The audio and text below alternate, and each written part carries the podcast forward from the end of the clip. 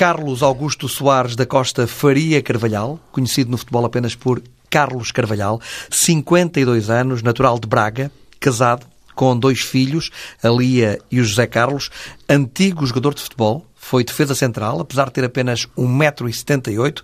Jogou em clubes como o Sporting de Braga, Desportivo de Chaves, Futebol Clube do Porto e Sporting de Espinho. Jogou até aos 32 anos. Depois começou a carreira de treinador no Sporting de Espinho, precisamente. Em Portugal treinou ainda clubes como Friamundo, Desportivo das Aves, Vizela, Leixões, Vitória de Setúbal, Belenenses, Marítimo, Sporting de Braga e Sporting Clube Portugal. Venceu uma Taça da Liga, logo na primeira edição da Taça da Liga, ao serviço do Vitória de Setúbal, levou Leixões a uma final da Taça de eh, Portugal e depois o clube participou nas competições europeias. Nos últimos anos tem andado por fora, treinou na Grécia, o Asteras Trípolis, na Turquia, o Besiktas, esteve no Dubai como diretor técnico do Al Ali e depois em Inglaterra conheceu o sucesso ao serviço do Sheffield Wednesday, onde esteve dois anos e meio e foi considerado até o treinador do ano da Taça da Liga em Inglaterra. Foi para o país de Gales, onde esteve meia época ao serviço eh, do Swansea. Carlos Carvalhal, boa noite. É um gosto enorme recebê-lo eh, no Entre Linhas, eh, na TSF. Há aqui agora uma predileção, penso eu, pelo futebol inglês, uma atração por esse mercado, é verdade? Boa noite, um prazer estar aqui contigo e boa noite a todos os, os ouvintes. Uh, sem dúvida, sem dúvida. O meu, isto no fundo, nós vivemos um pouco de sonhos e, e, um pouco não, nós vivemos de sonhos. E aquilo que eu sempre sonhei na minha, na minha infância, desde muito pequenino, ao ver as finais da Taça de Inglaterra ao sábado à tarde, ainda, ainda a preto e branco, fez sempre parte do meu imaginário. Um dia eu estar na Inglaterra, um dia eu estar naqueles palcos, um dia estar em Wembley. Já tive o prazer de disputar uma final em Wembley. Posso dizê-lo já que consegui esse, esse objetivo na minha, na minha vida, na minha carreira. E, é ali que, que eu, eh, no fundo, eh, digamos que tu há bocado eu estava aqui a, a ouvir com atenção e via, às vezes nós não meditámos muito nisto, mas uh, montes de clubes. Aliás, é uma das perguntas que me fazem muito em Inglaterra, o porquê de mudança sempre de clube. E tu, se vires, e eu tenho dado esta, esta justificação ou esta resposta, tu tens duas formas de conseguir atingir um, um determinado tipo de, de nível. Ou, ou, és um ex-jogador e realmente uh, um jogador famoso, onde o teu nome uh, alimenta alguma expectativa e depois tens a oportunidade de treinar e começas normalmente por cima e correspondes, por exemplo, o Zidane, é um bom exemplo, um ex-jogador com um grande nome em que lhe deram a oportunidade de treinar o Real Madrid e do qual ele ganhou a Liga dos Campeões, correspondeu como treinador, ou se não, eh, tu tens que ter um percurso eh, ascendente a começar desde baixo, eh, como é o meu caso, treinar na terceira divisão, a justificar trabalho, na segunda divisão a justificar trabalho, a ir para a primeira divisão, equipas que lutam pela Europa, até chegar ao Sporting que lutava pelo título embora. E quando treinei o Sporting, relembro que entrei com o Sporting em nono lugar, portanto não estava a lutar pelo título absolutamente nenhum na, naquela altura, não tive essa felicidade, mas pronto, mas é um, evidentemente um clube grandíssimo, um grande clube. Um, e depois, até chegar à Inglaterra, foi um percurso de, de muitos clubes, de muito trabalho, de muito sofrimento, com altos e baixos, como todos os outros treinadores, mas um, acima de tudo, fruto, fruto do, do, do, meu esforço e da minha equipa técnica. E evidentemente que isto, uh, como deves, uh, se calhar, concluir, e toda a gente que me está a ouvir deve concluir, dá uma satisfação do caraças, né? a gente chegar a um, um, ao topo do, do futebol a começar de baixo e a agarrar as coisas num percurso de vida pá, extremamente diversificado, eh, em que um dia eu vou contar, vou talvez escrever um livro de memórias, e as pessoas não vão acreditar algumas situações que eu vivi no futebol, como aquelas na Turquia, por exemplo, no, a treinar o Besiktas, etc., mas que evidentemente nos tornou melhores homens, melhores treinadores, mais robustez para depois encarar os desafios mais duros que, que vieram a seguir. Sente que é mais reconhecido uh, em Inglaterra do que em Portugal neste momento? Ora bem, essa é uma boa questão. Uh, eu sou reconhecido e admirado na Inglaterra, eu sinto isso, claramente. Sou reconhecido e admirado. Uh, sou, sinto-me reconhecido em Portugal, sim, sinto-me reconhecido no meu país. Não, sinto, não me sinto admirado, estaria a mentir. Sinto-me reconhecido e admirado na Turquia. Eu estive recentemente na Turquia, já treinei o Besiktas há 5 ou 6 anos, ou há mais, há 7, salvo erro e foi à Turquia e sou reconhecido em todo lado. Uh, não, não, não consigo ir a um restaurante ou, ou, andar na rua ou ir a um shopping que as pessoas não me reconheçam. E as pessoas gostam de falar, de falar e de tirar fotografias, etc. E já, já vão sete anos, ou seis ou sete anos que lá estive. Portanto, isso é sintoma de reconhecimento. E de admiração. E de admiração. Aqui em é Portugal é eu sinto que sou cá? reconhecido. Não sei, não faço ideia. Não, também não, sinceramente, não perco muito tempo a pensar nisso. Eu aqui, nós vivemos um bocadinho de estereótipos aqui em Portugal, penso eu. Muitas vezes rotula-se uma pessoa e fica-se com esse rótulo para o resto da vida. Qual Depois, foi o rótulo que colocaram? Uh, em determinada altura eu, eu não tenho mágoa nenhuma, eu deixa-me dizer-te. Eu, eu estou muito grato ao futebol português, muito grato a, a, a toda a gente. Eu adoro o futebol, o Portugal. O futebol português não posso dizer que adoro neste momento, porque, como deves compreender, olho para o futebol português de uma forma com o olho um bocadito uh, distorcido em função daquilo que tem acontecido no futebol. Não, não, não é salutar, está, está muito tóxico, digamos assim. Não posso dizer que sou um grande admirador do futebol português nesta, nesta altura, porque estaria a mentir, eu não, não, não sou mentiroso. Mas está a falar das, do não, que se passa realidade, aquilo que se passa, exatamente. Está muito tóxico para aquilo que, para a normalidade, aquilo que, da vida normal das pessoas, é? está demasiado tóxico, não é? Mas eu não consigo olhar para, para Portugal dessa forma. Eu sou um grande fã de Portugal, sou 100% português, sou 100% de seleção nacional, sou um grande patriota, eh, sou daquelas pessoas que me arrepiam ouvir o hino e já cheguei a chorar até ouvir o, ouvir o hino. Aquilo que se passou relativamente a, eventualmente, um outro rótulo que se tenha colocado, que eu não estou muito preocupado com isso, mas creio que terá um, um pouco a ver com a minha forma de, de me exprimir em termos públicos. As pessoas confundem uma, ou confundiam uma forma de se exprimir educada, equilibrada, como eu normalmente tenho em termos da minha transmissão das ideias após os jogos, antes dos jogos, etc com o facto de eu explicar que nós somos uma, uma democracia muito recente, somos uma democracia ainda com pouca maturidade, em que vivemos muito tempo sob um regime ditatorial, ainda que muitas vezes uh, aquele que as pessoas entendem que é líder é aquele que uh, fala alto, é bronco, algumas vezes tem uma dose de bronco e que muitas vezes até confronta o jornalista com, com perguntas uh, por cima e que, e que demonstra a toda a gente que realmente é um líder muito forte. Na minha ótica, isto não exprime o que é um líder, isto exprime o que é uma personalidade. Mas há pessoas que confundem, eh, muitas vezes, a forma de se exprimir de uma pessoa com a questões de liderança. E com questões de liderança, eu tenho de dizer que sou uma pessoa que, não só na Turquia, como na Inglaterra, como nos países onde tenho treinado, entendem que, eu, embora uma pessoa extremamente correta em termos de, da minha expressão pública, sou uma pessoa, sou um disciplinador. E foi isso que eu sempre fui na minha, na minha vida, uh, com os meus grupos de trabalho. Uh, só que muitas vezes eu também não uso esses argumentos da disciplina em termos públicos, porque acho que não é ético para com os colegas, do, do, para os meus colegas jogadores, sobre esses comportamentos disciplinares e do quais eu atuo de uma forma exemplar. Eu não faço uso, não uso essa arma, digamos assim, para, para expor a toda a gente que eu sou um líder com, com, que tenho uma expressão muito forte em questões de liderança. Não, não. é um durão? Uh, sou, sou, mas não o exprimo, porque não tenho que o exprimir. Eu, eu, nem sequer sou um durão, eu sou um, um claro defensor da disciplina. E eu, em termos disciplinares na minha vida, em todos os clubes onde estive, todos eles tive questões disciplinares, do qual eu fui inflexível. Em todos. E normalmente tive a felicidade destes actos ocorrerem com os melhores jogadores com os melhores jogadores da equipa. Isso para mim foi uma vantagem em termos de liderança interna, em, ganhar, em agarrar o grupo e liderar o grupo e agarrá-lo. Servia de exemplo. Exatamente, só que eu não utilizei isto em termos públicos uh, a maior parte das vezes e, uh, evidentemente, que em termos públicos procurei uh, expressar aquilo que eu penso, mas salvaguardando sempre a instituição e salvaguardando sempre os colegas que foram alvos desse, desses atos disciplinares. Isso passa a ideia que, se calhar, Uh, o Carlos Carvalhal, em questões de liderança, pronto, deixou aqui um bocadinho a desejar, etc. Eu fiquei com essa ideia, não, posso estar enganado.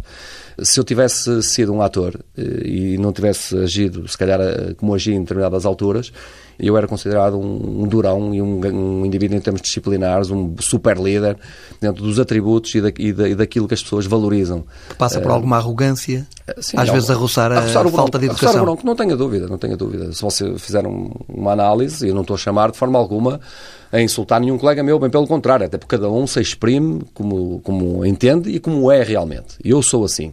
E as pessoas exprimem-se como sou assim. Mas eu, eu, também há colegas meus que sabem que muitas vezes, para passar uma mensagem forte, eh, têm que tomar aqui um bocado de uma parte, roçar um bocadinho o bronco, porque é isso que nós gostamos. E olho para, atento em termos políticos, eh, algumas pessoas que são eleitas de autarcas, etc, etc, e na nossa cultura nós verificamos que este tipo de líder que as pessoas gostam. Mesmo muitas vezes indo aos bolsos bolsos, aos bolsos ao erário público, mas as pessoas, essas pessoas continuam a ser idolatradas aqui. Portanto, isso, na minha opinião, eu, eu diria, explico, por sermos uma democracia ainda muito recente, ainda pouco madura, ainda, ainda confundimos as coisas. Portanto, mas a seu tempo nós vamos ganhar mais maturidade e estamos, como país, estamos a, evoluir e estamos a, cada vez melhores. Está sempre a divulgar Portugal quando está fora, quer seja com pastéis de nata, com lembro-me de um bolo ali de Vizela que também Sim, levou. o bolinhol de, do meu amigo Zé Armando da, da, pastelaria fina e não só da pastelaria fina porque o bolinhol é muito bom ali de Vizela. Sim, eu sou, eu como te disse, eu abri a, a porta inclusivamente para divulgar eh, produtos portugueses de uma forma gratuita, de uma forma desinteressada. Um enólogo, uh, o Anselmo Mendes, uh, também ali da zona de Alvarinho, em determinada altura também levei algumas garrafas dele para os meus colegas treinadores e, e foi também publicitado lá na, na imprensa mas eu, eh, para o futuro, também estarei aberto a, a divulgar de uma forma. Não, não faço disto de forma alguma um negócio, é assim pelo facto de, de querer eh, mostrar o quanto o nosso país eh, tem coisas boas, tem coisas positivas e boas. Essa foi só a minha intenção. E qual é a receptividade? Excelente, as pessoas recebem muito bem. Lá está, não se confunde as coisas, não há alguma maturidade para perceber que são coisas completamente distintas. O facto de estar a mostrar alguma coisa do meu país não tem nada a ver com a minha profissão, nem com a minha liderança, portanto são coisas completamente distintas, há que saber distinguir as coisas e pronto, é uma situação paralela do qual eu fiz e posso eventualmente fazer ou não no futuro, eh, do qual foi bem interpretado pela comunicação portuguesa e inglesa também, mas eh, portuguesa também. E, as pessoas, e os jornalistas que, que provam gostam, as pessoas gostam?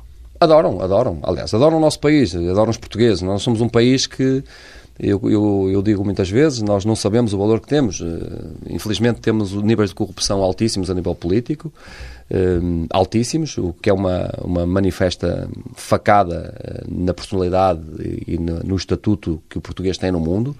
Quando eu digo estatuto como trabalhador, como competente, Hum, e tudo isto é que nos leva a não ser um país ainda melhor. Somos um país bom, mas poderíamos ser super excelente se tivéssemos eh, realmente índices de corrupção mais baixos, que permitia que eh, vivêssemos melhor e os portugueses mereciam viver melhor e não mereciam esta situação, por exemplo, dos portugueses, do, dos professores portugueses, aquela situação da troika do meu pai, que, por exemplo, eu dou o exemplo do meu pai, que trabalhou montes de anos a descontar para ter uma reforma, que esteve no serviço militar na Índia, esteve a servir o país, e que de repente, porque há níveis de corrupção altíssimos a, a nível político, eh, onde se gastou dinheiro mal gasto, onde se teve que salvar bancos e não se salva pessoas, do qual parte eu entendo também para dar equilíbrio à economia, mas que depois tivemos que sacrificar todas as pessoas que trabalham uma vida, que descontam uma vida para ter eh, algum dinheiro, para ter o um mínimo de conforto e do qual se vai tocar nesse mínimo conforto, quando as pessoas não são minimamente responsáveis por aquilo que, que está a acontecer. Portanto, isto a mim causa-me é a parte que me causa um bocadinho mais. Mas nós, como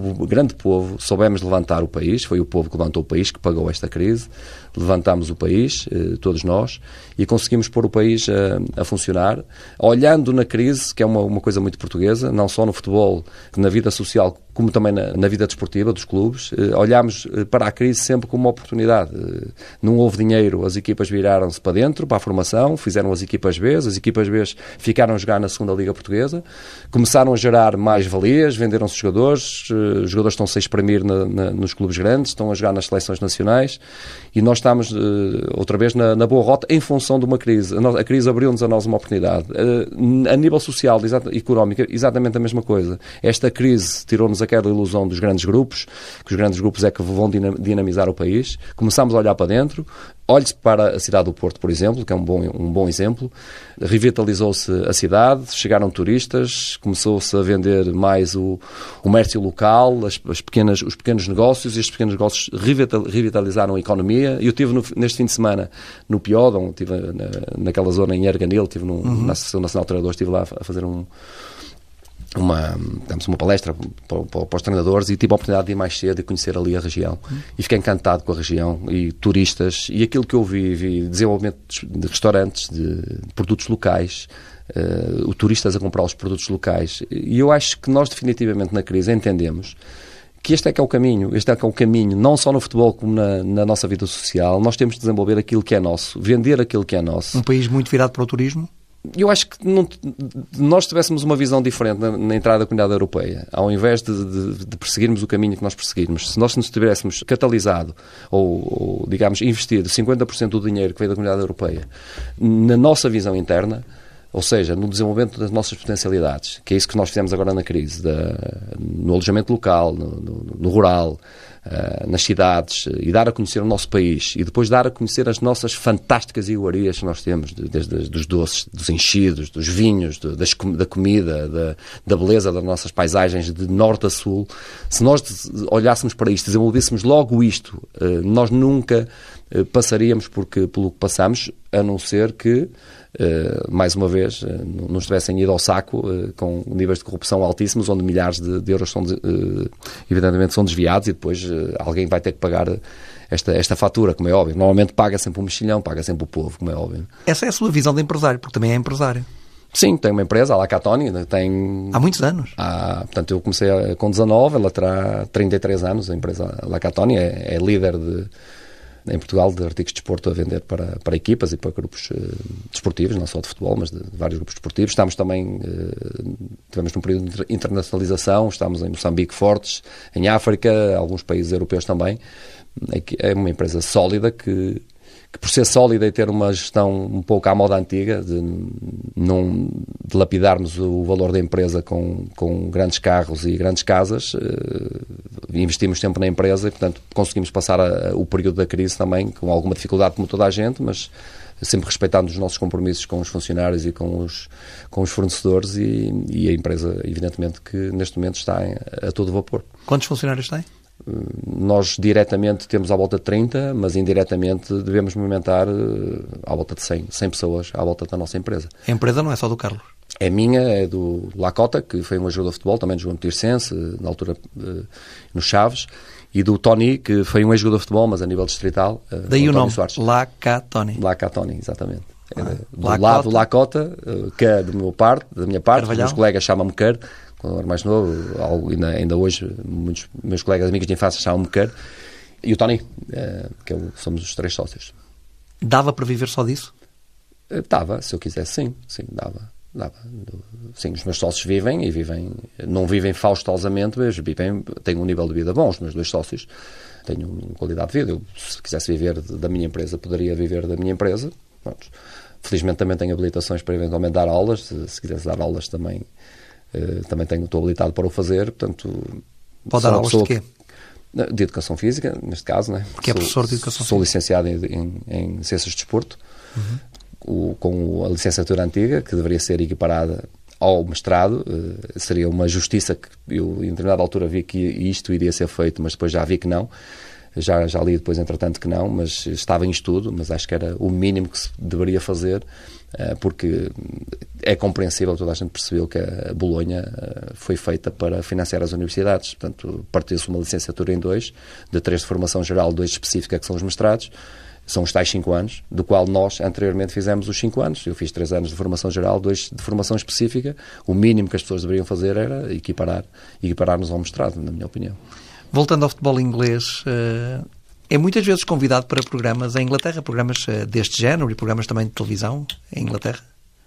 Bem, eu vou para responder, olha, eu quinta-feira vou para a Inglaterra, sexta vou estar, vou participar num programa para a Sky Sport da acho que se chama Kelly Dalglish, que é filha do, do Dalglish, eh, e tem um programa na, na Sky Sport. Filha do Kenny Dalglish? Sim, filha do Kenny Dalglish. Vou lá fazer um programa na, na sexta-feira de manhã.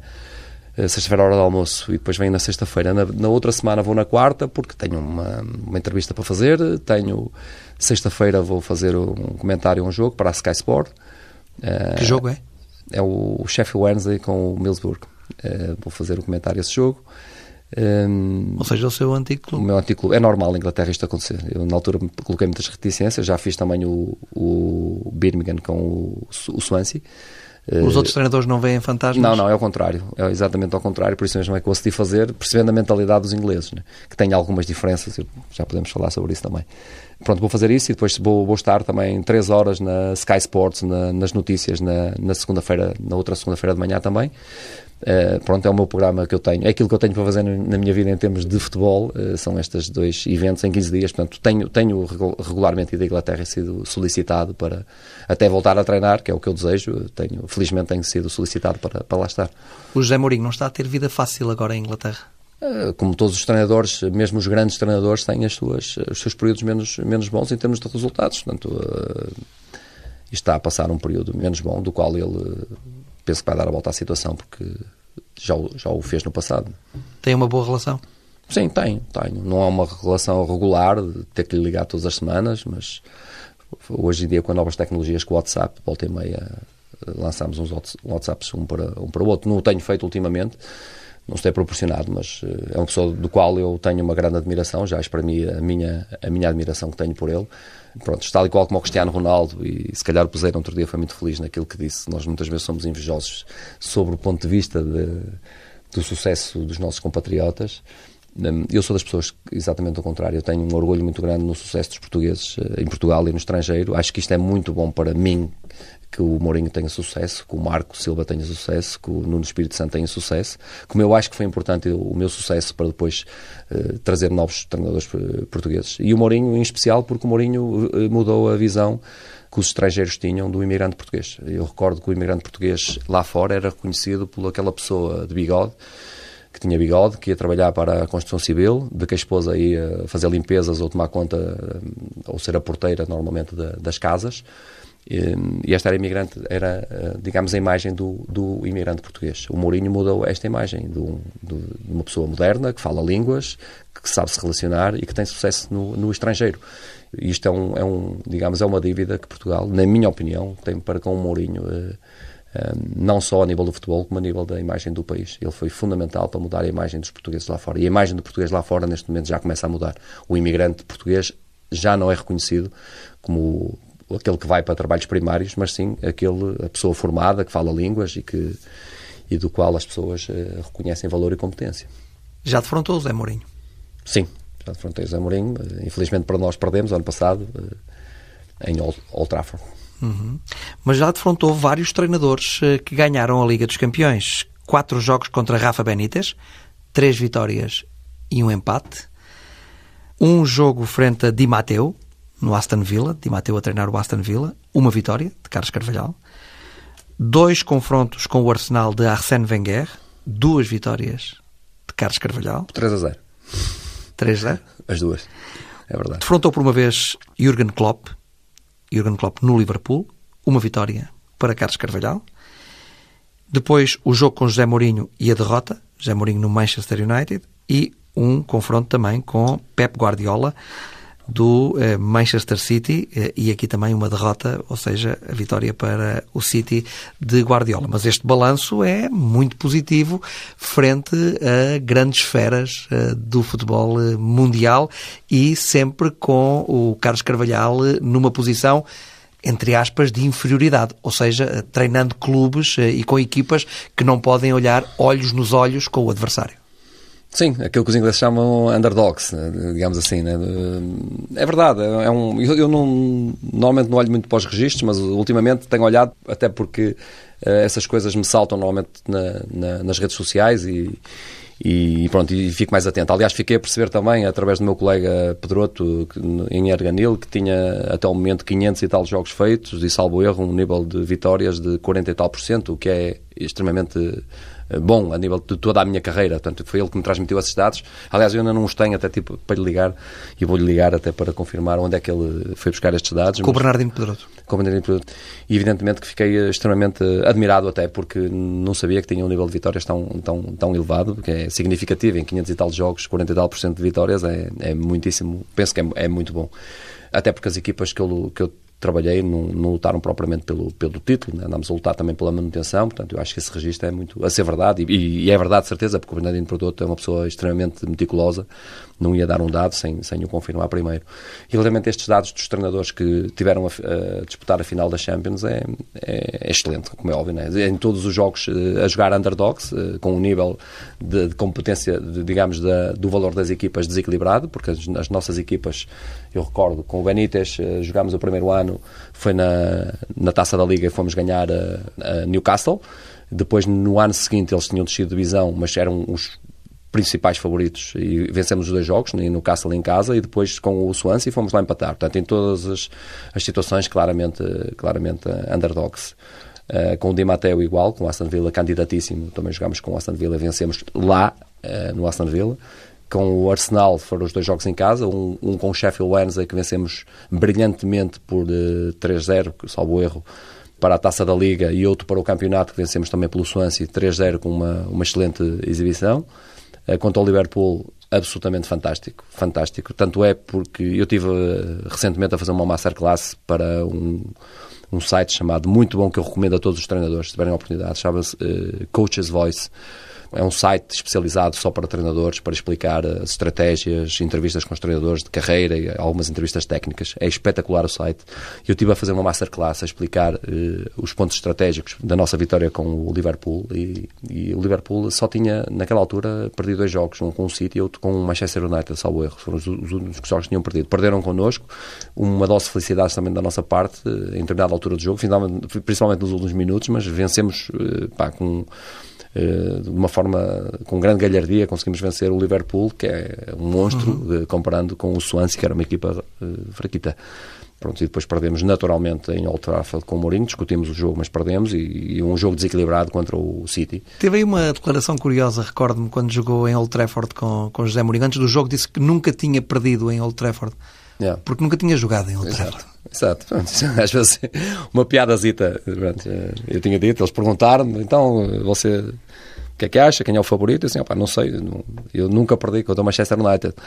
E eles começaram a olhar para mim e eu nunca, jogámos, nunca joguei contra eles, portanto, como nunca joguei, nunca, nunca, nunca perdemos. Mas, pronto, não, mas foi giro, é um, é um, é um percurso, pronto, é um confronto é um bom interessante, é um registro muito interessante. Evidentemente que isto ninguém pense ou ninguém vai pensar que se consegue isto que está aqui, uma final da taça com uma equipa da terceira divisão com Leixões no início da carreira, nem uma vitória na, na taça da Liga, defrontando, afastando na altura o Benfica, o Braga e chegando à final com o Sporting, eh, por sorte, né? isto por trás disto tem que haver muita competência, tem que haver muita preparação estratégica, uma ideia forte de jogo para conseguir superar estes, estes adversários. Portanto, uh, mas uh, estou acima de tudo orgulhoso, acima de tudo isto, da minha, da minha equipa técnica.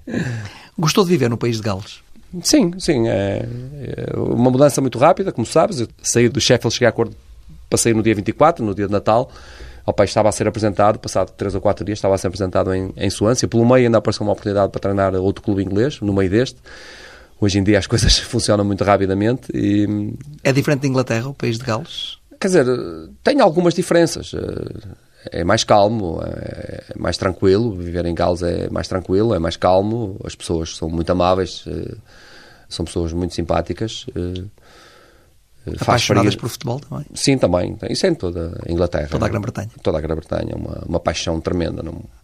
Eu tive coisas pá, verdadeiramente espetaculares. Eu recordo.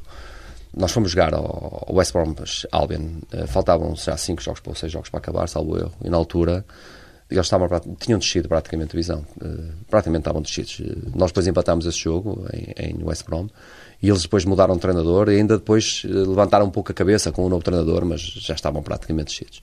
E o, a, a, derrota que eles tinham tido antes deste jogo, que nós fomos jogar o West Brom, foi decisiva para eles descerem, descerem a divisão. O que é que eu esperava? Normalmente esperava, tendo em conta a nossa cultura, a cultura grega, turca, de outras realidades. Bem, vamos chegar lá, já assistiram divisão, já desarmaram a tenda, portanto vai estar meia casa, os adeptos eh, se calhar até vão estar eh, de certa forma alguma a contestar e pronto, isto vai ser uma vantagem para nós.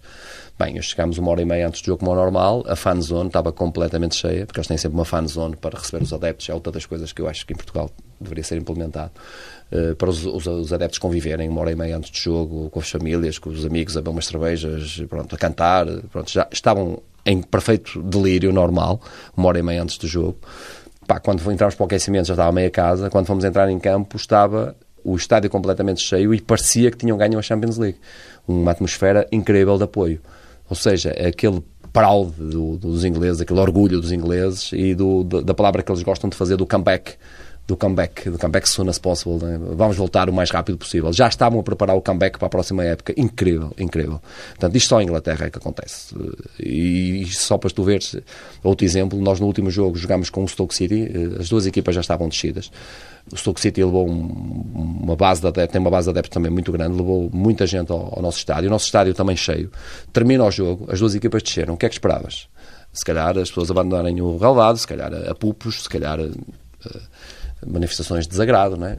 as duas equipas a dar uma volta de honra ao, ao, estádio, a nossa a dar uma volta de honra, eles a irem para os adeptos deles, uhum. em festejo que pareciam que tinham ganho a, a, Champions League. Tudo a bater palmas, tudo de pé, a agradecer e, e no fundo, o, o, o, o esforço, o esforço dos, dos, jogadores e a preparar o, comeback. Portanto, isto foi o cenário que eu vivi no último dia do, em Suância contra o Stoke City. Incrível, incrível como deves compreender, isto é entusiasmo, né? isto entra, entra dentro de nós e nós queremos, eh, evidentemente, viver isto mais vezes, né? viver esta, esta realidade de, deste entusiasmo, deste respeito pelos profissionais, respeito pelos jogadores, respeito pelos, pelos treinadores. Pá, isso, evidentemente, é isso que me faz a querer ardentemente continuar em, em Inglaterra. E, é por, pronto, e é por lá que vai passar o futuro do Carlos Carvalhal eu, por Inglaterra? Eu, eu, gostaria, eu gostaria, agora vamos ver o mercado, vamos ver, eh, vamos ver o que é que aparece, evidentemente com, com, com a preferência total. Olha, ainda de ontem para hoje eu digo-te, eu tenho para cima de 50 chamadas e de várias... várias eh, Propostas? Uh, eu creio que apareceu um clube em determinado país em que o dono do clube deve ter dito que, que me gostaria de ter lá e hoje em dia sabes como é que é o futebol, né? passa a palavra, muitos empresários e, e tinha montes, todos para o mesmo clube a ligarem-me para ir para, para um outro país, do qual eu neste momento, pronto, com todo o respeito, respondi a toda a gente e agradeci a toda a gente, porque eu não, não fecho a porta a nada, mas neste momento eu gostaria de voltar para a Inglaterra, é lá que eu estou a apostar para tentar continuar. Tenho a minha estratégia até determinada altura, tenho o meu limite e a partir desse limite, se não voltar à Inglaterra, vou abrir portas para ir para outro país, como é evidente, porque eu quero trabalhar. Agora, Na Grã-Bretanha só falta experimentar a Escócia. Sim, eu tive a oportunidade, sabes, eu tive a oportunidade, eu posso dizer nesta altura, na altura que foi para o Sheffield Wednesday, o que eu tinha em cima da mesa era o Rangers na altura. Eh, pronto, eu falei, eu reuni, sabes que em Inglaterra há muito hábito de se fazerem reuniões com os, com os treinadores para perceber as ideias. Portanto, eu, eu tinha, paralelamente a fazer a reunião que eu já tinha feito com o Sheffield Wednesday, fiz em Londres também uma para uma apresentação com os responsáveis do, do Rangers na altura, Glasgow Rangers. Um, o, depois o Sheffield Wednesday andou mais depressa e eu acabei por, por optar pelo Sheffield Wednesday, mas estive muito perto de ir para, para a Escócia no, no passado. No futuro, não sei, não faço ideia. Há pouco interrompi a dizer no país de Gales faz muito frio, é isso?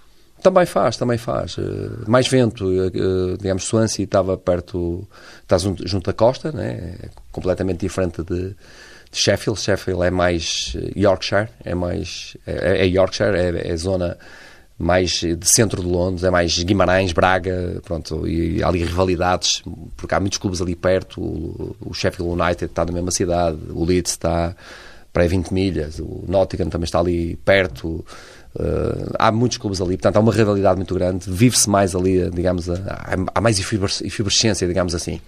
Um, em Suância há uma grande paixão pelo clube de forma diferente, de uma forma apaixonada, mas de uma forma mais calma, mais tranquila. Uh, Yorkshire é mais centro de Inglaterra, mais uh, chuva, mais, uh, mais guerreiros, digamos assim.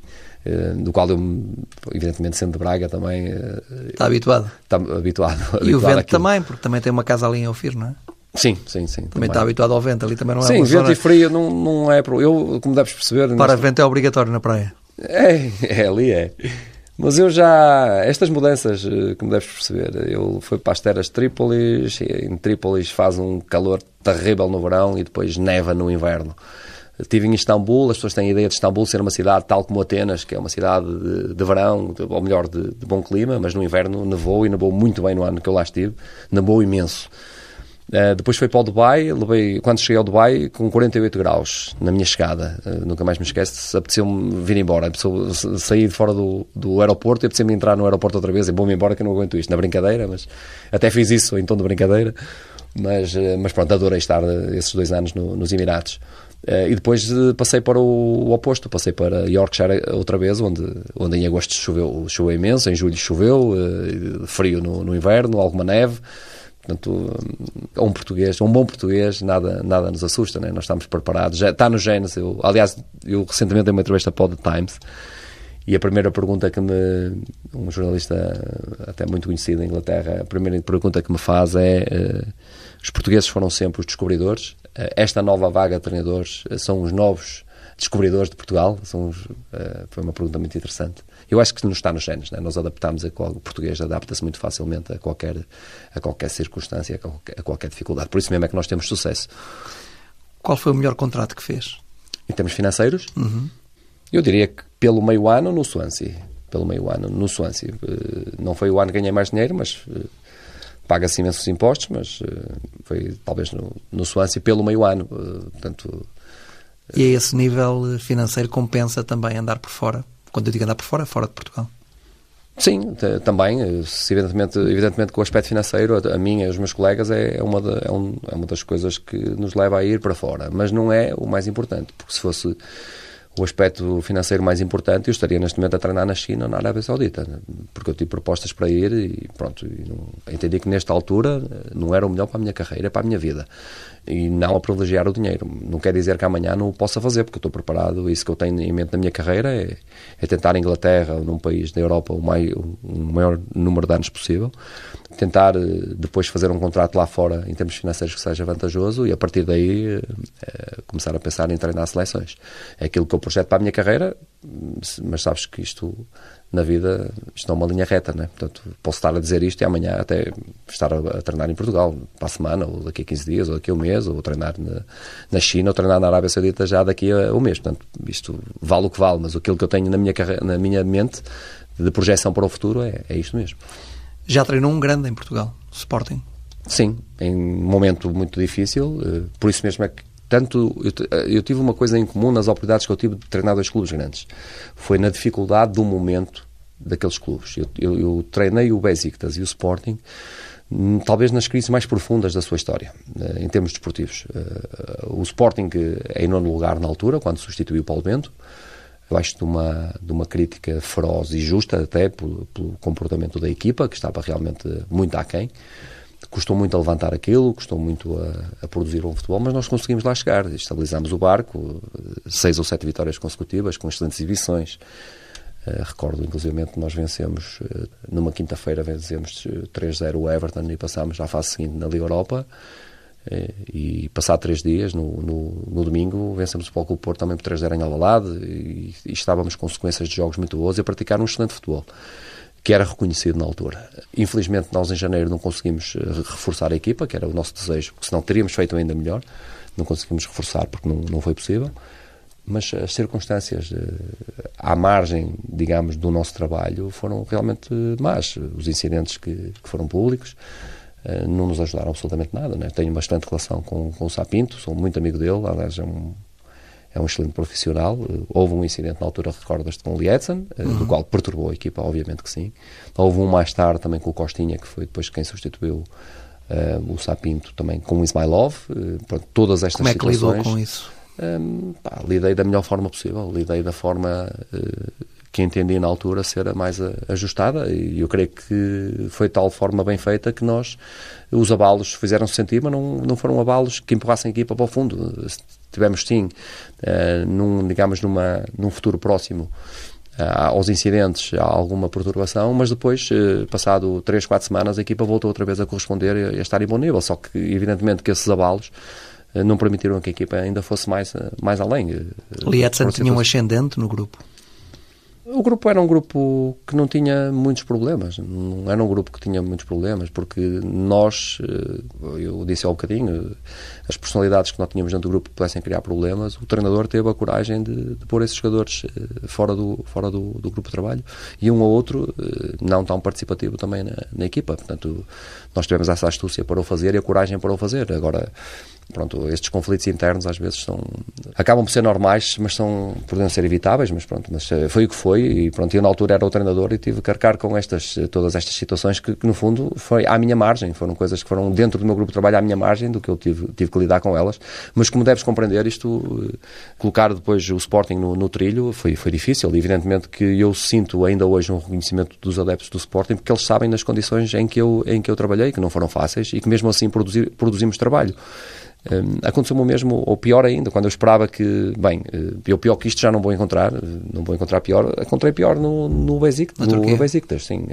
Eu só para fazer uma pincelada muito rápida, eu, eu substituo um treinador que vai preso, um vice-presidente que foi para a prisão também naquela altura. O clube estava sobre este clima, começa sobre este clima, e depois em outubro ou novembro o presidente foi para a federação e deixou a equipa, digamos, órfã. Eu tive cinco meses sem ver um cêntimo, eh, sem, sem ver um cêntimo. Ninguém viu um cêntimo na, naquele clube durante cinco meses a disputar a prova interna e, e, a, e a disputar a, a fase de grupos da UEFA, do qual passámos, e depois ainda passámos com o Braga e depois só tombámos com o Atlético Madrid e num país diferente, numa língua diferente, em que a equipa técnica que eu tinha não foi permitido na altura levar ninguém, era a equipa técnica do treinador que estava preso, que entretanto sai da cadeia e fica como diretor desportivo, mas queria ser treinador, só que os adeptos, no fundo a força dos adeptos, não deixaram porque eu estava a fazer muito bem principalmente até na Liga Europa, saiu-nos depois o Braga, que era a minha equipa, portanto não houve ali a coragem para me tirar, para me tirar do lugar.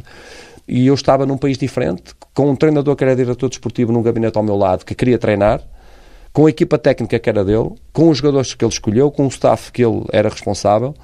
Eh, e eu treinei, treinei, nestas condições na Turquia, numa língua diferente, do qual eh, havia jogos que nós tínhamos um jogo de castigo, eu nem sabia que não me davam muitas vezes informação, não me davam as informações relativamente àquilo que se ia passar. E eu treinei nestas condições. Eh, e as pessoas do Besiktas sabem que eu treinei nestas condições. E mesmo assim, foi a primeira vez que uma equipa turca ganhou uma fase de grupos, vencemos uma fase de grupos da UEFA, Passámos o Braga, só tombámos nos oitavos ou nos quartos de final, acho que até nos quartos de final, com o Atlético Madrid, que foi o vencedor da prova.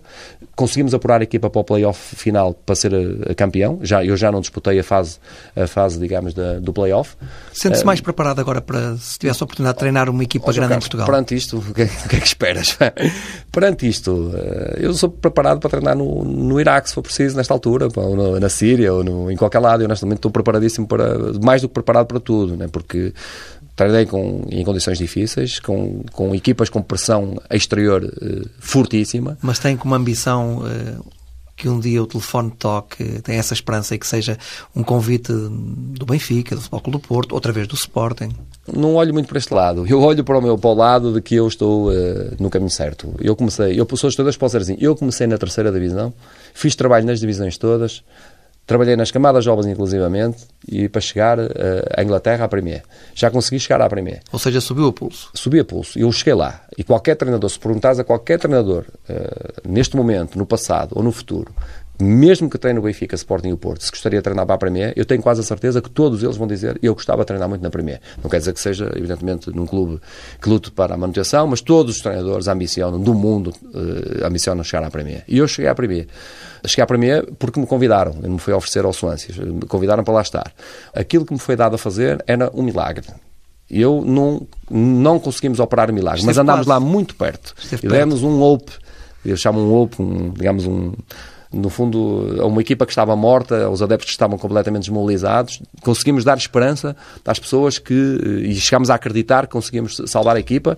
E, e Quase que ressuscitado. E no fundo nós mostramos que estamos com capacidade para treinar na Premier. Nós demonstramos que jogar contra grandes, nós conseguimos lutar com eles, eu recordo que nós não só ganhamos... Uh, ao Arsenal e ao Liverpool, ganhámos ao Burnley, que é uma, uma excelente equipa que foi à Europa, nós vencemos o West Ham por 4, eh, nós fomos ganhar ao Watford na altura, eh, pronto, fomos empatar ao Leicester, fomos empatar ao Newcastle, portanto, nós fizemos ali um conjunto de bons resultados. Nós estamos preparados para a Premier. E é isso que eu desejo na, na minha carreira, que amanhã tenha uma oportunidade para treinar na Premier, mas também te digo, se eu tiver que vir abaixo outra vez, como fiz quando treinava o Aves na Primeira Liga, foi treinar o Leixões na, na Terceira Divisão. Se eu tiver que fazer, eu acredito muito na, em mim e na minha equipa técnica para voltar outra vez acima. Também não tenho problema, problema absolutamente nenhum. Desde que estejamos entusiasmados com o projeto, Uh, não tenho problema nenhum em vir abaixo outra vez para subir. Eu sei que a gente vai subir outra vez. Portanto, não, nada me assusta. Estou preparado. Agora, uma coisa eu te vou dizer. Eu não vou dizer aqui abertamente que eu quero treinar o Benfica, Sporting ou Porto, ou que sou candidato a um Benfica, Sporting ou Porto. Nunca o vou dizer. Uh, eu estou a, faz, a, fazer o meu percurso, tenho a minha competência, tenho a minha equipa técnica, não vou meter o meu empresário, que neste momento é empresário desde há um ano, a oferecer-me aos clubes. É? Uh, Pedro Serpa Pinto é o meu empresário. Eu nunca tive empresário, neste momento sou apresentado Pedro Serpa Pinto desde há um ano atrás. Uh, Tornei-me amigo dele, é uma pessoa aqui do Porto, onde o mercado dele foi mais na Ásia, mas neste momento ele procura entrar também aqui mais no mercado na Europa. Já em Portugal também já tem aqui um outro jogador. Uh, mas ele, ele nunca recebeu indicações minhas para, para, para me oferecer isto ou aquilo ou aquele, porque não Uh, Acredita na sua qualidade de trabalho e que é por aí que vai ter o convite? Se me convidarem um dia, eu pondero, evidentemente. Oferecer-me e dizer que quero, não vou dizê-lo. Uh, se um dia a oportunidade surgir, que ela venha uh, com naturalidade. Se eu estou preparado, não estou preparado, estou hiper preparado nesta altura. Portanto, eu treinei o Sporting há 10 anos atrás. Portanto, eu não sou o mesmo Carlos Carvalhal que treinei há 10 anos atrás o Sporting. Sou muito mais competente como treinador, tenho mais robustez ainda para, para treinar qualquer clube, mas isso será, evidentemente, uma situação normal com a experiência que nós vamos adquirindo. É? Agora, dizer que vou querer, que quero e que não, não, não, faz parte do meu perfil. um dia, se me convidarem, eu, eu, eu vou saber corresponder, de certeza. Viu o clássico? Vi no estádio. Foi à luz? Foi, foi à luz. Foi à luz ver o jogo. E o que é que lhe pareceu? Um clássico digamos, muito musculado, um jogo muito, muito a meio campo, como normalmente estes jogos são, eh, até pelo menos acontecer um golo. E depois de acontecer um, um golo. Muito bem jogado. Não foi, não foi. Não foi precisamente por isto. As equipas. Uh, respeitam-se mutuamente, eh, os jogadores jogam muito perto uns dos outros, eh, porque são equipas que jogam com as linhas muito, muito juntas e que depois têm algumas preocupações também individualizadas, de uma parte de uma equipa e de outra. Normalmente as arbitragens, que eu acho que foi uma boa arbitragem, mas nestes jogos também se protegem um pouco e apitam um pouco mais para proteger o jogo e para se protegerem a si próprios. E, e o jogo acabou por, por dar nisto, né? portanto, um jogo muito, muito no meio campo. Senti que o Benfica estava mais perto de ganhar, acho que isso sentia a quem estava a ver o jogo. Poucas oportunidades? Eh, com poucas oportunidades do golo das duas equipas, em que o Porto reage a seguir ao golo e tem ali também duas ou três oportunidades claras, eh, duas claras, uma do Brahim e outra do Danilo, que poderia ter eventualmente feito o empate, eh, pronto, num, num jogo em que tendeu para o Benfica poderia ter eventualmente dado um empate se o Porto concretiza uma daquelas oportunidades. Mas Seria o... mais justo o empate? eu fiquei claramente com a sensação que o Benfica, eh, neste jogo, esteve mais perto de ganhar. Portanto, eu fiquei com essa sensação no, no jogo. Uh, tirando depois a reação do Porto na parte final, né? Portanto, mas no, no, digamos até ao golo o Benfica estava com um sinal mais no jogo, pareceu-me a mim, claramente. Quem é que pensa que vai ser campeão nacional? Quem é que pensa que vai ganhar esta corrida? Será uma luta a dois entre Benfica e Porto ou Braga e Sporting? Pode ser a quatro também, né? Pode ser a quatro. Braga e Sporting podem ainda entrar nessa luta? Uh, eu, eu, costumo dizer isto, não? o futebol português não sai muito da sua normalidade nos últimos 30 eh, ou 40 anos. É? Nós temos sempre os três a discutirem o título, o Sporting nos últimos anos caiu um bocadinho para trás e o Braga anda a arranhar. Em determinada altura foi o Boa Vista que foi, foi, foi campeão. foi campeão. Acredita mas... que o Braga pode ser campeão? O Braga está bem estruturado. O Braga neste momento é uma equipa. O Abel tem, tem feito um bom trabalho. O seu Braga, não é? Sim, no clube da minha cidade, o meu clube da minha formação também. Uh, o, o, clube também que equipa lá Catónia, portanto, uh, por tudo. Né? Sou amigo das pessoas, o Rui Casaca, o Luís Filipe, uh, Francisco Miranda, o, o, António Salvador. Portanto, tenho ali montes, montes de pessoas amigas do qual eu quero muito bem. O Abel foi meu jogador também, foi meu jogador no Sporting, uma personalidade muito interessante. E acho que o Braga tem uma palavra a dizer. Uma equipa sólida, estruturada. O, o Braga é um clube muito bem estruturado nesta altura, já ao nível dos grandes. Eh, falta-lhe aquele peso institucional, aquele peso, digamos, de, de instituição a nível. Uh, porque é um, é um, clube local, como é óbvio, né? e os outros são clubes nacionais. Mas o Braga está cada vez mais forte. O Braga pode ter uma palavra a dizer. Uh, o Sporting, vamos ver também. portanto, até que ponto o Peseiro consegue no fundo, colocar o Sporting a um, a um, nível, um nível alto, mas penso que sim, penso que tem todas as condições para o fazer. Não é por ter perdido em Portimão que o Sporting vai deixar, vai deixar de ser um candidato ao título. O Sporting está bem entregue, José Peseiro, do ponto de vista técnico? Penso que sim. É um bom treinador, é um treinador com, com provas dadas, um treinador que tem um nível de, de jogo de, de nível já habituado a lidar com a pressão também, já treinou também eh, o Sporting, treinou equipas eh, na Grécia, também equipas importantes. Uh, penso que está muito. Não só o Sporting, como o Benfica, como o Porto, tem, tem, como o Braga, tem quatro excelentes treinadores. Já agora o Guimarães também pratica um bom futebol. Uh, o Chaves também está ali a, a ameaçar uh, chegar mais acima. O Rio Ave com o Zé Gomes muito bem também. Nós temos excelentes, excelentes treinadores. E acho que é isso que tem também salvado o futebol português nos últimos anos devido à saída massiva dos jogadores todos os anos. aquilo que tem, na minha opinião, o que tem suportado o futebol português para continuar a um nível ainda médio, uh, a nível internacional, é, é a qualidade dos, dos nossos treinadores. E os, e os estrangeiros já reparam nisso?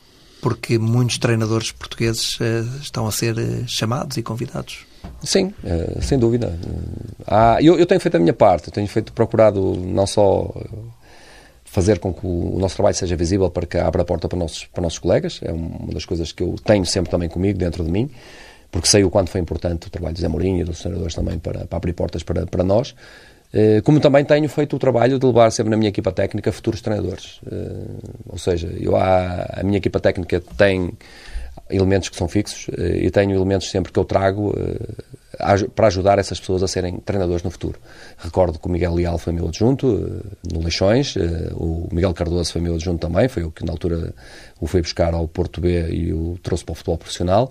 Ou seja, faz de rampa de lançamento? Sim, é a minha, é a minha intenção, claro. Neste momento o Bruno Lage também, que está a fazer um excelente trabalho na, na equipa B do Benfica, foi também meu, meu colaborador durante estes, estes três anos. Eh, outro virá a seguir, outro virá a seguir. Quem já, é o próximo? Não vou dizer, mas tenho já, já alguém do qual eu vou buscar eh, para aprender e eventualmente para trazer coisas, para aprender. É, um, é desconhecido ainda do grande público? Sim, é um nome desconhecido? Sim, é um desconhecido, mas ele vai ser treinador também no futuro. Vai, são as pessoas que eu normalmente vou buscar e reconheço que amanhã estas pessoas podem vir a ser treinadoras. E eu previ um bom futuro para o Miguel Leal, para o, Miguel Cardoso, também sob o ponto de vista técnico, uma pessoa muito bem preparada. Bruno Lage, eh, muito bom treinador, muito bom treinador. Vai ser um treinador, tem todas as condições para ser um excelente treinador.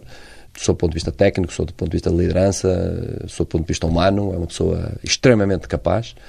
Porque eu, eu entendo que, que devo fazer isto. Porque, sabes, Ricardo, eu tenho uma explicação para isto. A sociedade hoje em dia está a evoluir de tal forma que se eu se mantenho os meus elementos. Isto é a minha visão, eu, mas eu posso. É minha, não quer dizer que, eu, que seja a que está correta. Mas isto, em cinco anos de futebol, em cinco anos de sociedade, há tal forma de evolução que tu muitas vezes podes ter dificuldade em acompanhar. Portanto, se tu fizeres uma renovação em pessoas que trazem ambição, que trazem conhecimento, e que vêm ávidas do conhecimento também e que querem demonstrar esse conhecimento para se desenvolver e que, desde que seja uma relação salutar, tu estás sempre atualizado, percebes? Eu sinto uma pessoa cada vez ainda mais atualizada, não só por aquilo que leio, por aquilo que estudo, mas também pelo facto de ter tido o, o Bruno nos últimos, nestes últimos anos. Ele trouxe-me coisas novas. O Bruno Aprendeu coisas, exatamente, trouxe, levou muitas coisas novas. Se calhar levou mais do que o que trouxe, mas evidentemente é melhor treinador nesta altura porque aprendeu muito e demos, demos a oportunidade de treinar a, alto nível. E neste momento ele está preparadíssimo. Depois de treinar a alto nível, vai treinar a equipa B do Benfica, ele tem uma ascendência muito grande sobre os jogadores. E se treinar amanhã uma equipa de Primeira Liga, ele tem ascendência sobre os jogadores, porque já lidou com jogadores de alto nível. Portanto, eh, não terá problema nenhum em lidar com esta situação. Mas também trazem coisas novas, as novas tecnologias, de, de novas ideias. Se nós fizermos esta renovação permanente, nós estamos sempre atualizados. Portanto, e a minha ideia é exatamente esta: é escolher pessoas que têm esse perfil para amanhã serem treinadores. Isso é quase uma atualização de software, não é? Exatamente. É, exato, é um bom exemplo. Faz aqui uma boa analogia, já podes ir para a Inglaterra treinar. Portanto.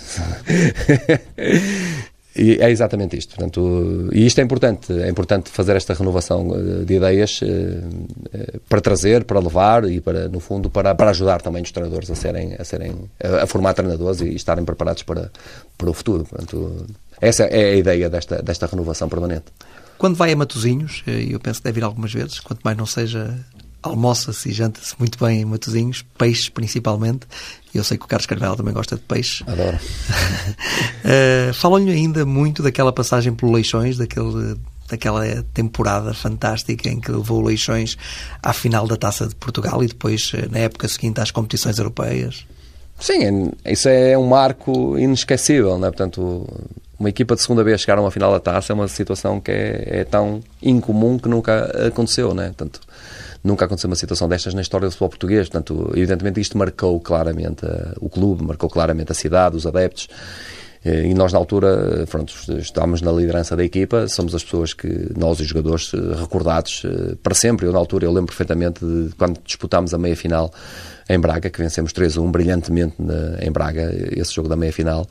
E eu disse aos jogadores: este é o jogo da eternidade. Vocês têm a oportunidade de, de, de chegar à eternidade, de serem lembrados para sempre, de, de chegarem à final da taça e eventualmente procurar vencê-la. Aliás, eu recordo que nesse jogo em Braga houve um jogador que depois eh, percorreu o relevado de joelhos já na parte final, já na, quando o jogo Sim, tinha terminado. Não me recordo, mas, uh, mas tenho na memória esse jogo, pá, no, no, velho 1 de Maio. Sim, jogo, no velho estádio 1 de Maio. Uh, a bancada sul uh, completamente cheia de adeptos do, do Leixões, jogo televisionado pela SIC na altura. O Braga preparadíssimo para ir à final, obviamente, né? portanto, receber uma equipa do terceiro escalão em casa, tinha todas as condições para o ganhar, mas nós fizemos uma exibição brilhante, vencemos 3-1. E esse jogo foi aquilo que eu disse aos jogadores: vocês daqui a 50 anos eh, vocês vão ser lembrados, vão ser lembrados para sempre. E ainda hoje, se tu reparares, quando se chega a uma final da taça, o nome de Leixões é sempre mencionado, sempre. Porque, pelo facto de ser uma equipa de terceiro escalão, ter chegado à final. E, Depois perdeu com e, o Sporting. Perdemos com o Sporting 1-0, um 1-0 uh, num jogo em que mandámos a bola à barra, um oposto na parte final. Ainda não digeriu esse. Não, não digeri, vou dizer porquê. Eu vou dizer porquê. Esse porque, resultado. Porque o André Cruz faz uma falta sobre o Detinho aos 3 minutos de jogo que tinha que ser expulso. Claramente tinha que ser expulso. Aos 3 minutos. Aos 3 minutos de jogo. E eu, na altura, o árbitro não teve coragem para, para expulsar o André Cruz. Não havia vídeo ao árbitro. Uh, claramente vermelho. Mostrou amarelo, era vermelho, o Detinho isolado para a baliza, um corte por trás do André Cruz, não havia nenhum jogador seja, até Sporting perto do ficaria Sporting. reduzido a 10. Reduzido a 10 aos 3 minutos de jogo e nós teríamos todas as hipóteses de vencer. Mesmo assim, nós discutimos o jogo. Uh, discutimos o jogo e tanto é que foi um facto interessantíssimo e não muito normal em, em Portugal. Uh, nós no final fomos tão aplaudidos uh, como o Sporting. Na, na, não, os nossos adeptos fizeram festa, uh, mesmo tendo perdido o jogo, fizeram uma festa enorme. E os adeptos do Sporting, obviamente, até pelo facto de ser uma equipa da terceira divisão e se ter batido com aquela galhardia toda, tributaram-nos a nós também com um grande aplauso. Portanto, nós somos uma equipa a mais aplaudida naquele, naquela tarde. Foi é a um equipa clube com gente dentro. Sim, uma com equipa alma. com alma, com uma força incrível. Aliás, eu vou-te dizer como é que foi para o Leixões. Eu estava a treinar na altura. Uh, tinha, ainda estava a treinar o Aves e em determinada altura, numa quarta ou numa quinta-feira, há um jogo qualquer de atraso, convidaram-me para ir ver o jogo. Até foi o Zé Manuel Teixeira que me tinha convidado. E eu não conhecia muito bem a força, conhecia a história de Leixões, mas não conhecia muito bem a força de Leixões. Conhecia a história pelos bebés de Leixões, fazia parte do meu imaginário, dos cromos, etc. E quando vou nesse dia ver o jogo, o Leixões estava à meia da tabela. E tinha um estádio pá, com 7 ou 8 mil adeptos. Uma, um jogo às 6 da tarde, uma coisa assim do género. Pá, um calor humano absolutamente fantástico. Eu sei que eu terminei o jogo, eu falei com o José Manuel Teixeira, que estava-se a projetar já para estar. Eu estava na primeira liga, na altura, no, no, no Aves. E eu disse ao José Manuel Teixeira: conta comigo, eu vou treinar Leixões. Nós vamos, vamos fazer história neste, neste, neste clube, vamos pôr este clube na primeira liga. Foi isso que eu lhe respondi. E eu aceitei o repto, nem discuti verbas, imediatamente após ver, após ver aquele jogo. Fiquei uh, entusiasmadíssimo. Foram os adeptos de Leixões que me levaram a aceitar, a aceitar o repto para, e me deram um empurrão decisivo para ir treinar o clube. O mesmo aconteceu com o Vitória de Setúbal, tenho-te a dizer.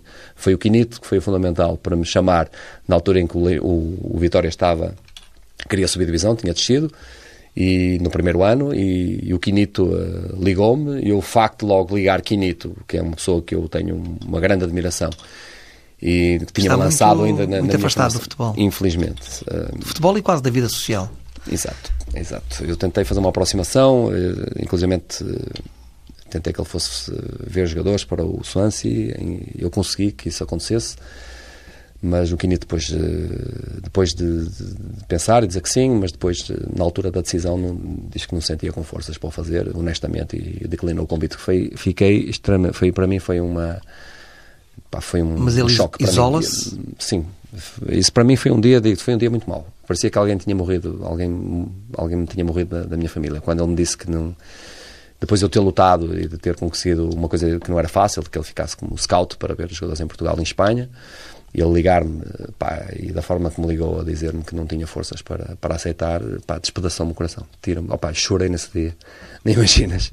Parecia que, que me tinha morrido alguém, pá, fiquei lutei tanto para que isto acontecesse, pronto, empenhei-me muito e quando eu, ele me disse que não, sinceramente fiquei, fiquei, fiquei mesmo em baixo nesse dia, fiquei, vou dizer, fiquei, fiquei despedaçado porque senti que era a oportunidade que ele tinha, percebes? E, e do qual ele não foi por não querer, foi por não sentir capaz, não sentir com força para, para, para desempenhar o cargo. E isso, pronto, deu, a mim deu-me um. Foi um choque, vou-te já dizer, mas pronto. Mas, vamos falar, falar de coisas, coisas alegres. Qual foi o melhor jogador que treinou?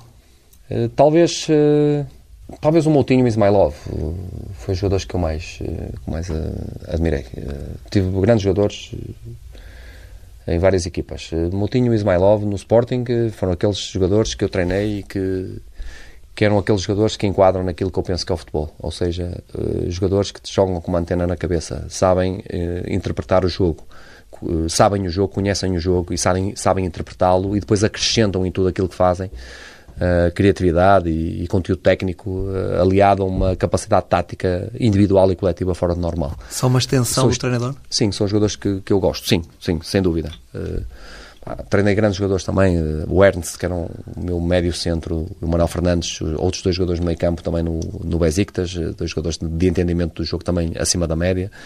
Um, outros mais criativos, como o Quaresma, como o Forestieri, todos eles jogadores que, do qual eu, eu uh, admiro e, e, tentei ajudar a, serem ainda melhores jogadores. Quaresma é um rebelde?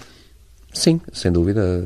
O Quaresma, se tem tido um enquadramento mais disciplinado, não dentro do jogo, mas disciplinado na sua, eh, na sua globalidade, é, seria um jogador na esteira do Cristiano Ronaldo. Não seria o Cristiano Ronaldo em termos de golos, etc, etc. Mas a nível de, do ponto de vista criativo, do ponto de vista da, da magia, do ponto de vista do impacto perante o mundo do futebol, seria um jogador muito perto, na minha ótica, do Cristiano Ronaldo e do Messi. Se ele tivesse um, digamos, um, digamos, um enquadramento mais equilibrado durante toda a sua carreira. Portanto, foi sempre um, algum jogador com os altos e baixos, porque é um jogador que é preciso compreendê-lo.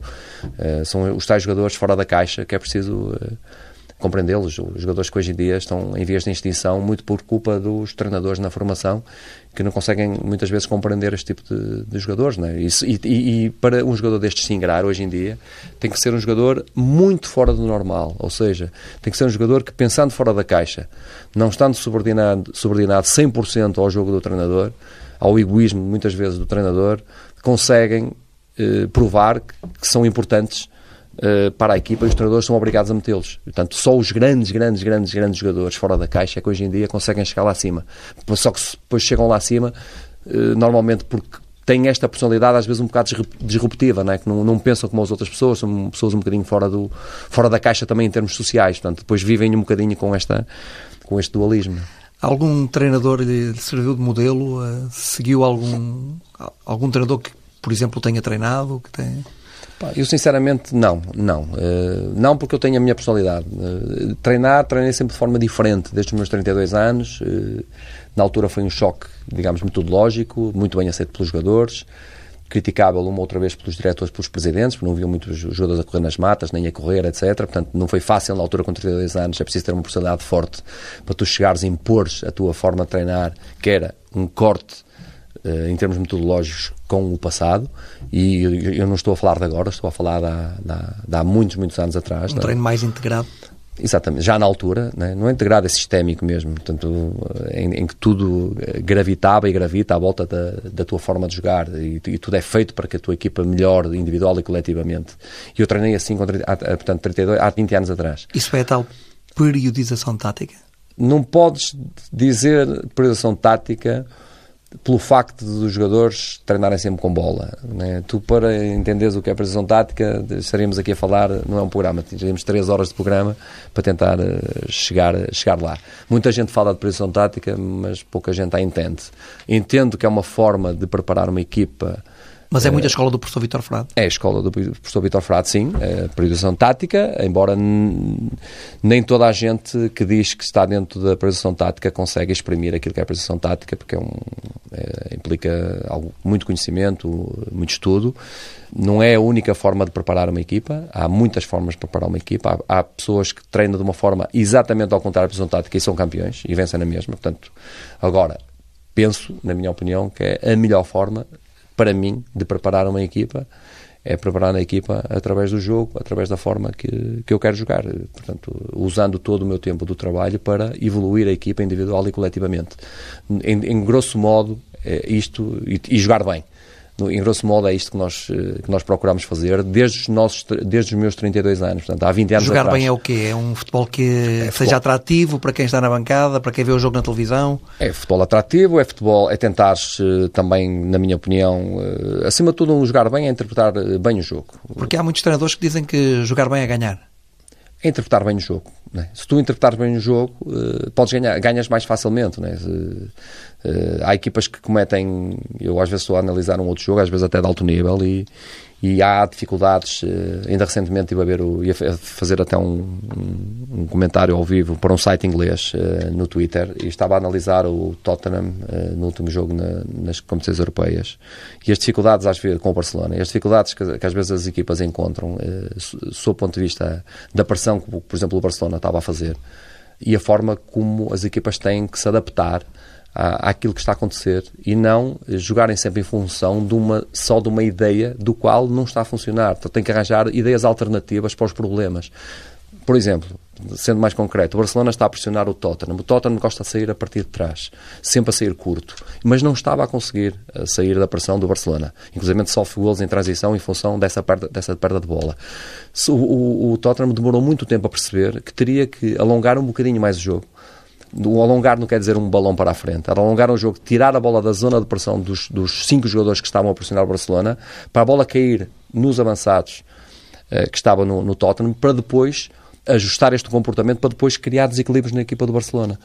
O Tottenham demorou, demorou muito tempo a perceber isto, mas o Barcelona não demorou muito tempo a perceber que estava no jogo para pressionar alto, mas que depois o, o, Tottenham descobriu a forma de sair da pressão e a partir daquela altura eles já não pressionaram alto, juntaram as linhas. Ou seja, o Barcelona percebeu muito mais rapidamente o jogo do que o Tottenham. Percebes o que eu estou a dizer? Uhum. Portanto, tu nesta interpretação de tudo isto, de perceberes o que está a acontecer à tua frente e, e teres agilidade na tua equipa para perceber os problemas e agir em função daquilo ganha que está a acontecer, ganha tu ganhas uma vantagem de segundos que depois se transformam em, golos e em vitórias, como é óbvio. Qual é o sistema tático preferido do Carlos Carvalhal? Pá, já joguei em tantos. Agora joguei com três defesas no Swansea. Pá, joguei em Portugal muitas vezes em 4-3-3, 4-4-2 em, em Diamante, em Losango, eh, no Sporting. Mais o 4-4-2 preferencial no, no Sheffield Wednesday. Se me des os jogadores, se me puseres aí 11 jogadores, eu defino-te o sistema. Depende, jogador. depende dos jogadores. É aquilo que eu penso. É aquilo que eu. Se eu tiver a treinar o Real Madrid, eu defino o sistema vou buscar os jogadores que eu quero para o meu sistema. Mas se eu tiver a treinar o Swansea, eu tiver a treinar o Sheffield Wednesday uh, e e um número de jogadores... se puder escolher os jogadores, qual é o sistema que joga? Opa, se calhar no 4-4-2.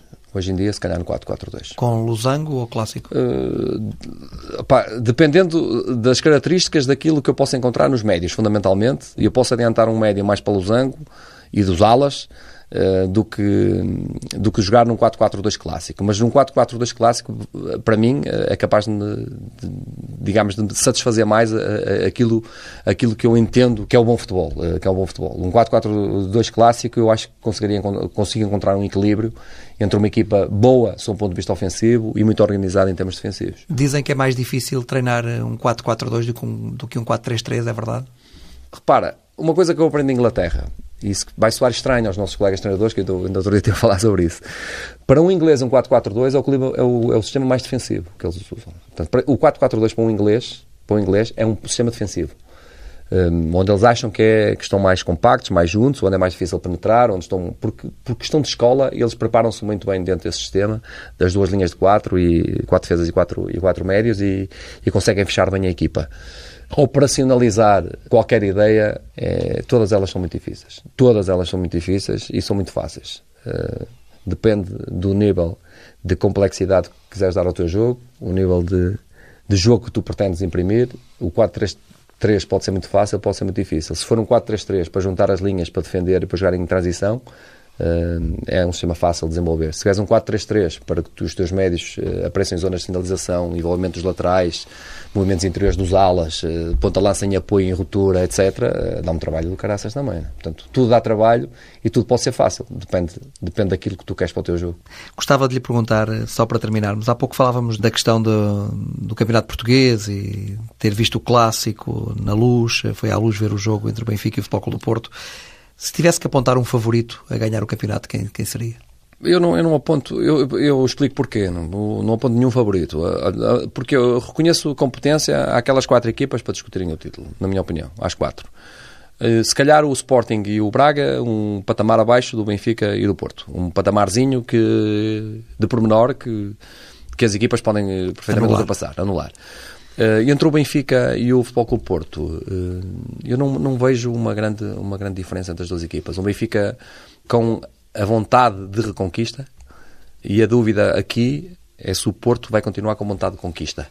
Eu, eu explico. O Porto tem muitos anos sem ganhar e eu creio que isto é uma, pode ser uma das preocupações do Sérgio Conceição, mas eu não tenho certeza que não entro na, na cabeça dele. Nem, nem, tenho, gosto muito dele, tenho uma, uma, uma relação muito esporádica com ele, mas uma, uma boa empatia com ele. Eh, fez, está a fazer um excelente trabalho no Porto. Eu, eu, eu creio que ele pode estar a debater-se nesta altura, eu não vou dizer com falta de ambição, mas com o facto do Porto ter ganho e aquele upgrade que os jogadores tiveram, com um desejo tão grande de ganhar, com aquela comunhão com os adeptos, que os levou a transcenderem-se e que levaram a ser campeões, o facto de serem campeões, esta catarse do final da época, pode ter perturbado estes 1% no início do campeonato. E eu creio que é isto que ele está a procurar uh, corrigir. Eu creio, fico com a sensação que é isto que ele está a procurar corrigir. Uh, continuar, e, e porque isso foi visível nas, nas afirmações dele, uh, continuar que a equipa tenha a mesma sede que o treinador tem, a mesma vontade de ganhar que o treinador tem. Uh, e este é o grande desafio que, que eu penso que ele está, que ele está a, a debater-se nesta altura. O, o, o, Rui Vitória tem a tarefa facilitada sobre este, sobre este upgrade, ou seja, não foi campeão e tem vontade de reconquista. Ou seja, queremos voltar a ganhar, estamos com fome de voltar a ganhar. Portanto, é um chip mais fácil. Uh, sob o ponto de vista motivacional, sim. Sob o ponto de vista técnico, são duas equipas muito bem preparadas, muito bem organizadas, duas equipas uh, pá, de, de, alto nível, que estão na Champions, que discutem jogos na Champions, são duas equipas de, de grande valia. Este pormenorzinho, eu, eu creio que neste momento pode fazer a diferença, mas eu, eu creio que ele se esbate porque o Sérgio Conceição vai, vai voltar a meter, a meter gás naquela, naquela malta. Começámos esta conversa a dizer que era casado e que tem dois filhos, uh, dois Sim. filhos já, já grandes. Sim, ali é que vai fazer 25, uh, formada em enfermagem neste momento no quarto ano de, de medicina, e o Zé Carlos com 21 uh, eh, estuda audiovisual, comunicação e multimédia aqui no, aqui no Porto e vai no segundo ano. Os dois muito bem, boa gente, muito bem, muito bem formados, acima de tudo. Os enfermeiros vão muito para a Inglaterra também? Sim, mas ela agora, pronto, tirou a enfermagem, acho que vai ser uma excelente médica, porque... Tirou a enfermagem e agora está a tirar a medicina. Exato. Ela é formada em enfermagem e, entretanto, eh, está a tirar o curso de medicina nesta altura, está no quarto ano. Vai ser uma excelente médica porque tem eh, uma coisa que sai ao pai e à mãe. É muito forte nas, nas relações eh, humanas, nas relações pessoais. E hoje em dia, e cada vez mais na, nas nossas atividades, e tu sabes, Uh, quer-se menos o médico distante que saiba muito e quer-se mais uh, o médico próximo das pessoas, quer-se mais o profissional que, está, que é bom, mas está longe de, das coisas, mas aquela pessoa que, que está perto das pessoas, tem contacto, que é muito forte emocionalmente, contacta, que cria laços, que cria, que cria no fundo este, este tipo de relação. E nisso ela, ela tenha que sair em casa. A mulher do Carlos trabalha em quê? E o meu filho também, desculpa. A minha mulher era hum, educadora de infância um, neste momento não está a exercer por questão de, de saúde, mas não saúde, digamos, de alguma coisa grave, mas pronto, mas que teve que interromper, mas, mas é, é, é educador de infância. E costuma acompanhá-lo quando o Carlos está fora? Uh, acompanham a minha mulher mais, os meus filhos menos, devido à sua atividade escolar, mas a minha mulher acompanha-me. Não, não viaja comigo para viver lá, mas viaja regularmente para estar comigo e eu venho a Portugal também. E brevemente terá que ir mais vezes à Inglaterra? Sim, espero bem que sim. Embora ela esteja um bocadinho assustada porque às vezes ouve as conversas em casa e ao telefone e começa-se a falar de viagens longas de 20 horas e 18 horas para trabalhar muito longe daqui. Para ela está um pouco, para outros destinos, ela fica um pouco assustada. Mas Inglaterra é a meta? A Inglaterra é a meta e pronto, vamos ver, vamos ver o que é que vai, o que é, o que é que vai acontecer no futuro próximo. Vamos ver, sem stress, sem, sem porque esta pausa também te digo, uh, João, tem feito excelente para estar perto da, da, minha família, dos meus amigos, dos meus pais, para ir a concertos, para ir a provas de vinhos, para ir a festas populares, uh, para andar de bicicleta, que eu adoro andar de bicicleta uh, na montanha. Eh, tem sido um período excelente e muitas vezes nós também precisamos de, deste período na nossa vida para, para estar perto dos nossos, né, para acompanhar, uh, para, não, para não, também não sentir aquela mágoa que o Quinito sentiu. Uh, foi um exemplo também de. Foi uma das coisas que eu, que eu registei na altura que eu, vi, que eu vi falar na televisão uma vez na, sobre aquela angústia de não ter acompanhado os filhos. E eu, felizmente, estando trabalhando tanta gente fora, tanto tempo fora, no, em todos os momentos difíceis dos meus filhos, eu estive presente. Todos e eles sabem disso. Em todos eles eu estive ao, ao, lado deles. Isso para mim é uma felicidade muito grande. E algumas até por destino da própria vida. Destino de estar na Grécia e de repente as coisas não estarem a correr bem e vir e ter que vir e chegar a casa, eh, pronto, porque as coisas não correram bem e, e, fizemos um, cancelámos o contrato e aquele período era muito importante para um dos meus filhos. Felizmente. Um dia destes vai ser avô. Não sei, não faço ideia. Isso já é uma situação que, que depende só deles, né? mas penso que acontecerá naturalmente, mas não, eu já disse à minha filha e ao meu filho um dia que, que tenha o neto vai ter que me chamar tio, que eu não vou aceitar que me chame Carlos Carvalhal disse aí que uh, foi eh, que é excelente também este período uh, de inatividade, que desejamos que seja curto. Uh, excelente foi também ter vindo aqui ao Entre Linhas, neste regresso do Entre Linhas de novo à antena da TSF. Foi um gosto enorme tê-lo aqui. Eh, obrigado por ter aceitado o convite. É um prazer. Um prazer e também estar contigo. Sabes que eu também tenho uma, uma admiração grande por ti. Aliás, eh, já te vi várias vezes até em sites ingleses Uh, és uma pessoa já, já que, que, nós conseguimos ver lá fora também, uh, pelo teu trabalho, e também uh, importante também por falar um pouco fora da caixa, digamos assim, daquelas coisas vulgares que nós falamos todos os dias. Nós aqui temos a possibilidade de nos exprimirmos sobre o nosso ponto de vista sobre a vida, sobre o futebol, e foi, e para mim é uma satisfação também dar, dar a conhecer às pessoas um bocadinho daquilo que eu sou, para além de de treinador, eh, como uma pessoa com a visão do país, uma visão do, do futebol, uma visão do mundo, eh, porque a tenho, porque eh, procuro estar sempre atualizado. Carlos, foi um gosto enorme. Um prazer. Um abraço, felicidades e até sempre. Obrigado.